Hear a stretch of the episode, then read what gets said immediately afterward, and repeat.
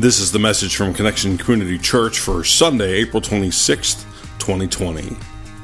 The new life he offers, a life of reflection.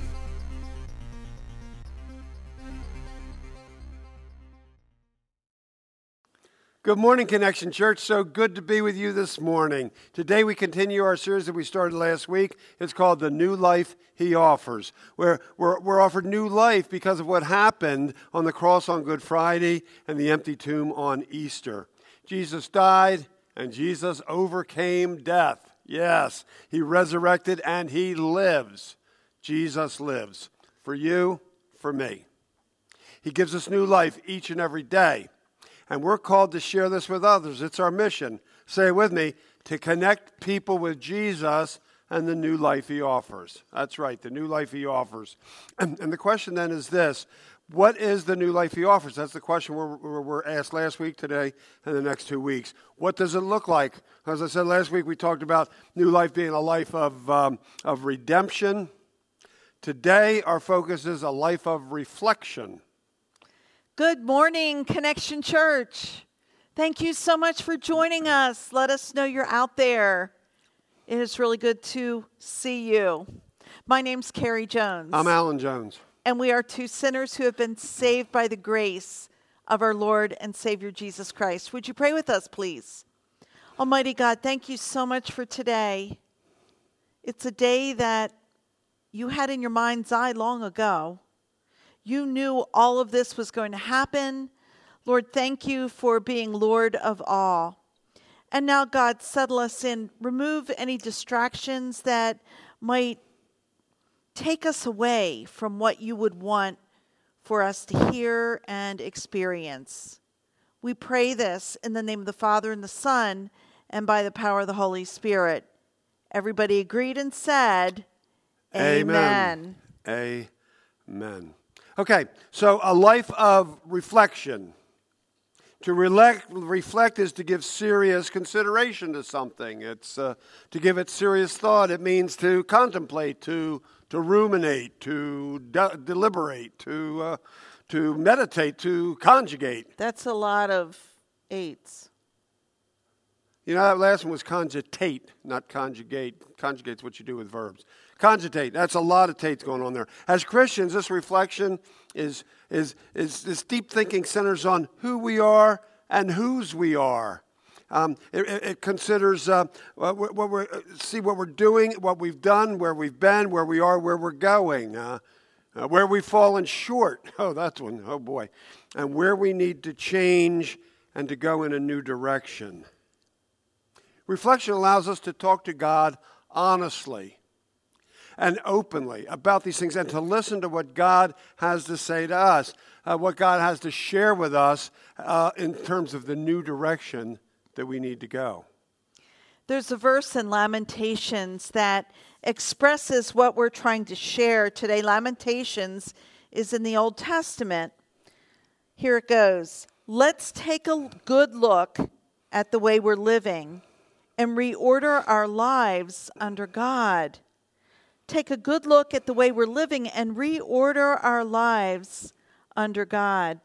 So the church wraps up this word or this thought into a word, and the word is repentance. Mm. Say repentance. repentance. Repentance. To repent is to look at, to reflect on where you're at with God. Maybe where you need to shore up what's out of sync perhaps things that you need to ask for forgiveness on, things that in your life need to be reordered. Hmm. Go in a new direction.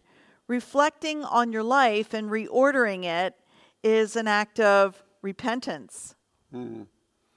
And so, uh, reflection also has to do with what we see when we look in the mirror? What, what's looking back at us? You know, I think most of us, uh, at one point or another during the day, we look in a mirror, maybe to brush our teeth, comb our hair, shave, whatever it is. Sooner or later, we all see a, a, a physical uh, uh, reflection of ourselves in that mirror.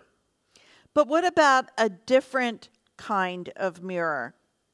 How about the mirror of our soul? What is going on inside the mirror that reflects back to us not how we are physically, but who we are beneath the surface, under the skin, who we are when we take a search and kind of look at our core. When we look at the mirror of our souls, who do we see? As Christ followers, the hope is that we would see that we are a reflection of Jesus, not embodied, but Jesus who is love. Are we reflecting the love of Jesus? Is that what others see in us? What he said, what he taught, what Jesus did. Mm. So, what's that look like? We have to wonder. Well, first four books in the New Testament Matthew, Mark, Luke, and John they are filled with stories of what this looks like. Like, like the story of Jesus coming to the aid of a woman who's, who's in the process of being publicly humiliated and, and asking uh, her humiliators to look deeply into their soul mirror.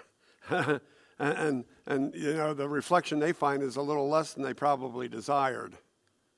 Uh, like the story of a despised chief tax collector who everyone calls sinner and hated. And, and the change that took place when Jesus invited him, uh, said he was going to come over to his house for lunch.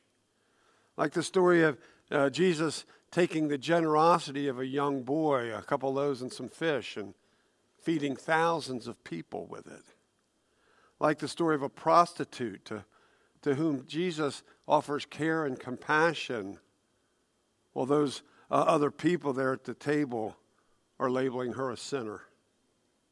Like the story of Jesus washing the feet of his disciples on his last night with them, on his last meal that he'll share with them before uh, one of them uh, uh, turns him in, one of them denies knowing him, and the rest just scatter to the four winds. Yeah. Like the story, we could go on and on, but you get the picture. So, what does it look like to be a reflection of Jesus? There's a scripture mm. in the book of First John, chapter 4, verse 16, and it tells us it's three simple words God is love. God is love. And Jesus told his disciples, If you've seen me, you've seen the Father. Jesus is love. Jesus equals love. And the love of God is found in the Son. So that is basically what the reflection of Jesus is all about. So if we reflect Jesus, we reflect love. You know, love has a lot of meanings. You can have a lot of shades of meaning. And, the Greeks recognized this, and so they had different words for different aspects of love. Like uh, they had the word philos. Uh, and, and, and, we find that word uh, in a city in Greece as well as a city right there in Pennsylvania, the city of Philadelphia. It's a brotherly, sisterly love, the love we would have for a, a brother or sister. And that's why Philadelphia is the city of brotherly love. And then we have the word, uh, they had the word eros, E R O S, eros, and that's for that romantic kind of love.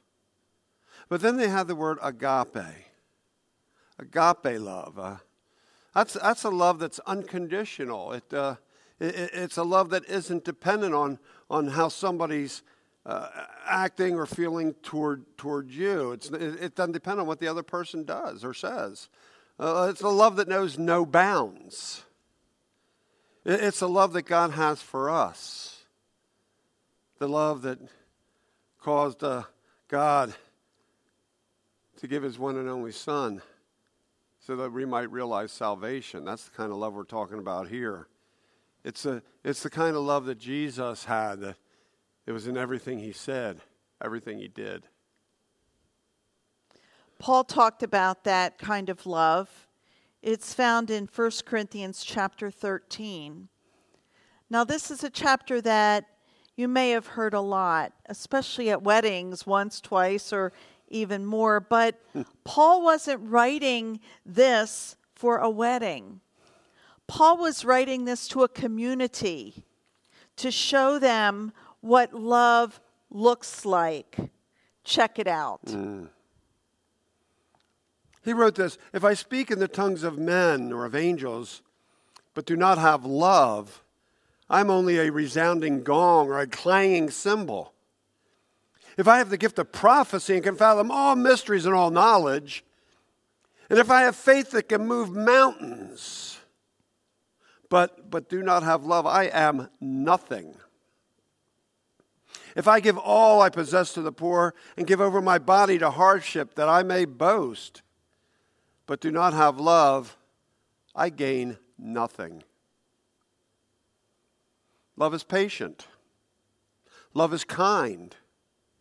It does not envy. It does not boast. It is not proud. It does not dishonor others. It is not self seeking. It is not easily angered. It keeps no record of wrongs. Love does not delight in evil, but rejoices with the truth. It always protects, always trusts, always hopes, always perseveres. Love never fails. But where there are prophecies, they will cease. Where there are tongues, they will be stilled. Where there is knowledge, it will pass away. For we know in part, and we prophesy in part. But when completeness comes, what is in part disappears. When I was a child, I talked like a child. I thought like a child. I reasoned like a child. When I became a man, I put the ways of childhood behind me. For now I see only a reflection as in a mirror. Then we shall see face to face. now I know in part, then I shall know fully, even as I am fully known. And now these three remain faith, hope, and love. But the greatest of these is love. The greatest of these is love. That's, that's the, the love that's reflected in all of those stories of Jesus, in all four of those books that we just talked about a few moments ago, found in the New Testament. To be a reflection of Jesus is to love in this manner because it's, unself, uh, it's unselfish, it's other centered. It's being patient when our buttons are being pushed. it's, it's showing kindness when it's not easy to show kindness. It's not keeping score when somebody messes up. It's, it's a love that builds others up, values other people rather than tearing them down. It's, it's, it's that kind of love. It's having that kind of love in our souls that, that is a, makes us uh, be a reflection of Jesus Christ. It's important, though, to keep it real, seeking God's help as we reflect on who we are and what we're doing, what we're saying. It is so crucial. On our own, we really mess up. And so we need the gift of the Holy Spirit, the Holy Spirit to help us, to guide us, and maybe even correct us when we aren't reflecting that love of Jesus. I also find it helpful to be a part of my small group. They have permission to speak into my life those times when they don't see me reflecting the love of Jesus. And trust has been built up over the years, and I trust what they say. It's important to tune into the Holy Spirit and have people who are truthful in love to help us um, know when we're on target and even know when we're off track. Hmm. You know, we're in the midst of a lot of challenges right now, aren't we? Each and every one of us. Uh, no matter what our age, our station in life. You know, we have concerns that, that we didn't have two months ago. Whether it's about the job we have, or maybe at this point we've been furloughed from, or maybe our hours have been reduced. Uh, whether it's trying to teach fifth grade math, try to understand how they do it now versus the way we used to do it, or Maybe it's feeling isolated because you live all by yourself. Maybe it's worried about your health or the health of others. Life is different for all of us, isn't it? And the question is are you a reflection of Jesus Christ now? Not when the going's easy, but when the going's a little tougher. Now, in the midst of these challenges, right where you are. And so, are you able to reach out and be a reflection of Jesus even now? Now, there are a lot of ways to do it, no matter where we find ourselves, who we're with or who we're not with. Home. Home is a really tough place right now. If if you're a parent or just in the home, you are playing multiple roles. You're a mom or you're a dad, you're a spouse, you're now a teacher, you're your kid's friend. You're probably feeling like you're getting torn apart, and it's so hard. And you may be feeling drained. And so we're saying take five.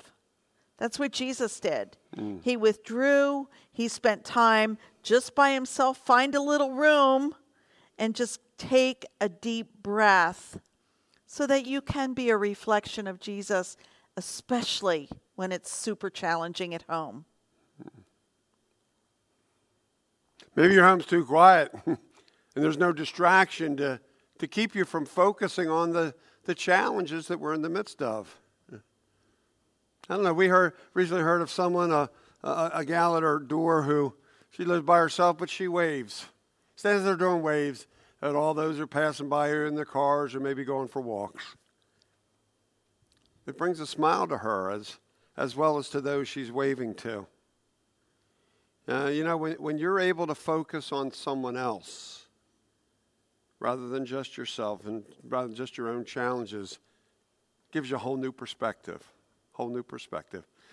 Allows you to, to not be so focused on the challenges that you're facing. It's that agape love, that love where you're looking out for others ahead of yourself. And when you're able to do that, it changes everything. Everything. And so we're back to one of our earlier questions. When you look in the mirror, what do you see? Well, first and foremost, we hope that you see that you are a child of God. You are a child of God. God loves you so much, and God's love is deep and wide and broad. It's love that is beyond measure, it is lavish. We talked about that mm. last week. And that love is a gift. It's a gift of grace that we receive and it's like opening the present and and taking it in but there's a step 2 to that it's actually sharing the love with others when we know Jesus when Jesus gets in us it's important for us to take that love that we receive and to mirror that with those who we meet. So, what's your plan?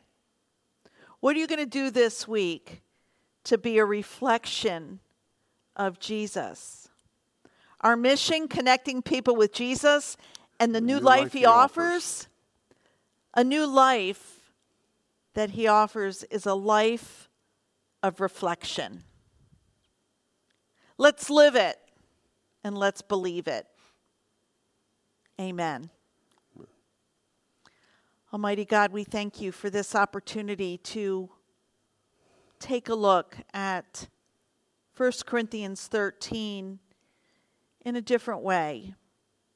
Help each one of us, Lord, be patient and kind and not rude, and that we shouldn't envy that we should be slow to anger and keep no record of wrongs. And God, when we do that, we are a reflection of you. Thank you so much for loving us and help us share that with all who we meet.